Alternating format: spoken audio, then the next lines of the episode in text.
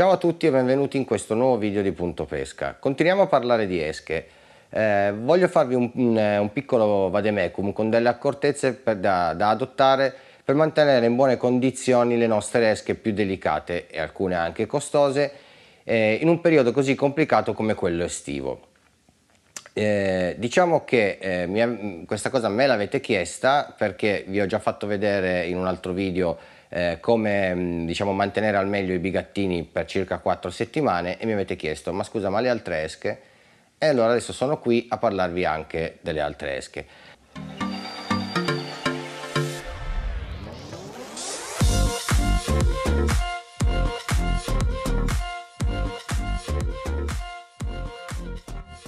Allora, cominciamo con le esche d'acqua dolce, parliamo di vermi, classici vermi da terra. Qui bisogna fare un po', è facilissimo da mantenere diciamo in vita e anche per lungo tempo. L'unica cosa che dovete fare attenzione è che più il verme è sottile e più è delicato. Eh, diciamo che in linea di massima quello che dovete fare eh, attenzione è che abbiano sempre la terra umida, umida ma non bagnata perché se li lasciate con la terra troppo bagnata marciscono e muoiono. La temperatura ideale per mantenerli è intorno ai 12 gradi. Se eh, li dovete mantenere per più tempo li potete portare tra i 5 e i 7 gradi. Chiaramente quando li tirate fuori prima che comincino a muoversi dovranno arrivare a temperatura ambiente. Però, però a quella temperatura dureranno un poco di più. Un altro trucco che potete fare è quello di mettere all'interno della confezione eh, delle bucce tipo di mela loro la mangiano, la, la, la, mela, la buccia della mela mantiene anche la terra abbastanza umida, li tenete in un posto fresco e siete a posto. Adesso parliamo delle camole del miele. Anche loro hanno una temperatura eh, diciamo di mantenimento che sta tra i 12 e i 14 gradi. Eh, non, non, non, ha bisogno di grosse, di grosse mh, attenzioni, l'unica cosa è che se volete mantenerle per più tempo dovete tenerla tra i 5 e i 7 gradi, che è un po' eh, la temperatura che c'è nel frigo ehm, dove si mette la verdura, più o meno la temperatura è quella. Eh, l'unica cosa che dovete fare attenzione con le camole è se le portate so, eh, intorno ai 5 gradi, eh, quando le tirate fuori da, dal frigo aspettate che arrivino a temperatura ambiente prima di toccarle, questo perché hanno una eh, pelle molto delicata, se le toccate con le mani sentono molto lo sbalzo termico, anche se fa freddo, anche d'inverno, comunque avete le mani più calde della loro pelle. Cosa succede? che gli si rompono tutti i capillari, voi subito le vedete in forma, dopo un paio d'ore diventano tutte nere. Quindi prima di toccarle, mi raccomando, aspettate che comincino a muoversi, quindi la temperatura ambiente. Dopodiché potete farci quello che volete. Un altro piccolo trucchetto per um, far diventare un pochino più forti, un, po un pochino più dure le, le, camole è quello ad esempio di sbriciolarli all'interno dei biscotti, oppure potete fare delle montagnole composte da zucchero e miele le lasciate lì, loro si mangiano il miele visto che sono camole del miele e diventano più cicciotte e, e, e un pochino più robuste. Eh, I bigattini, come vi ho detto già, eh, vi ho detto cosa fare nel, in un altro video. Prima della fine del video vi dirò anche come farvi una borsa frigo mh, praticamente spendendo zero, quindi rimanete fino alla fine del video che dopo ve lo dico. Adesso parliamo delle esche da mare, che sono sicuramente quelle più costose e quelle un pochino più complicate da mantenere. Partiamo dalla renicola. La renicola è generalmente contenuta già in una scatola di polistirolo, che ha lo scopo di evitare appunto gli sbalzi termici. All'interno c'è della sabbia dove il, appunto la renicola si nasconde. Sopra questa sabbia c'è solitamente uno strato d'acqua non esagerate con lo strato d'acqua, quindi mh, mm, fate in modo che l'acqua sia leggermente sopra la, mm, la sabbia che c'è all'interno. La temperatura di conservazione della renicola è intorno ai 12 gradi.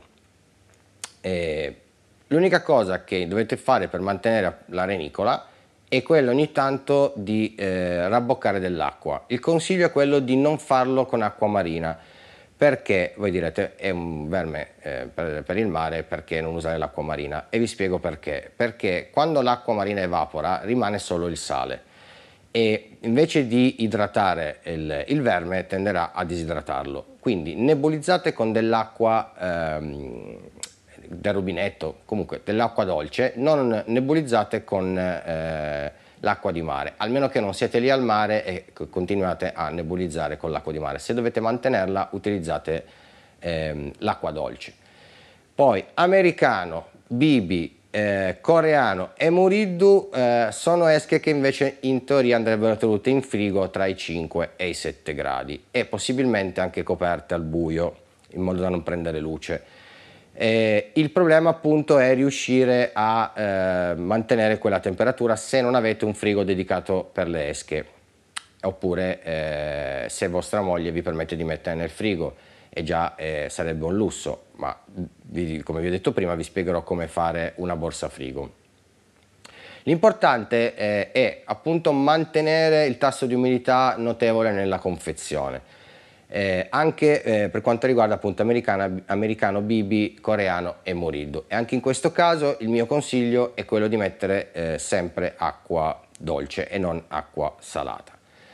Eh, diciamo che questa è l'infarinatura delle esche più utilizzate eh, in mare appunto e in acqua dolce. Come vi avevo promesso vi dirò come farvi una borsa frigo spendendo praticamente zero.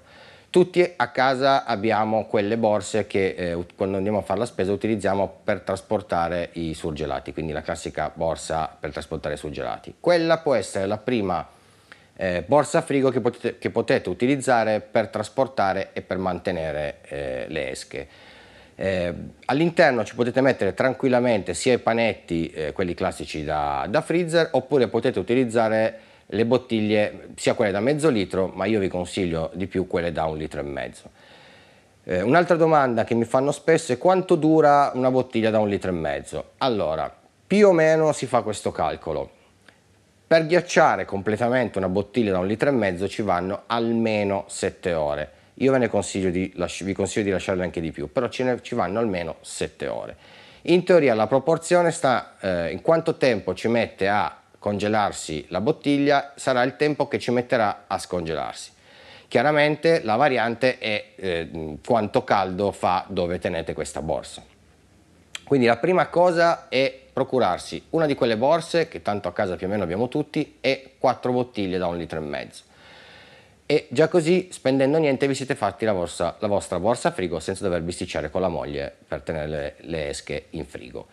La seconda cosa che potete fare sempre con quella borsa è se avete comprato una borsa frigo economica e le borse frigo economiche purtroppo non sono isolate bene è mettere all'interno di quella borsa frigo che avete comprato magari economica anche quella eh, del, del supermercato, che di solito comunque è di buona qualità.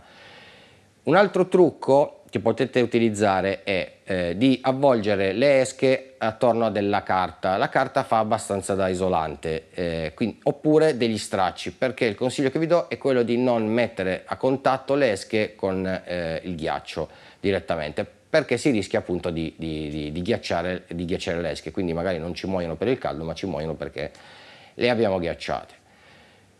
Con questo credo di avervi detto tutto, come al solito io vi ho detto la mia, voi ditemi la vostra nei commenti e ci vediamo al prossimo video.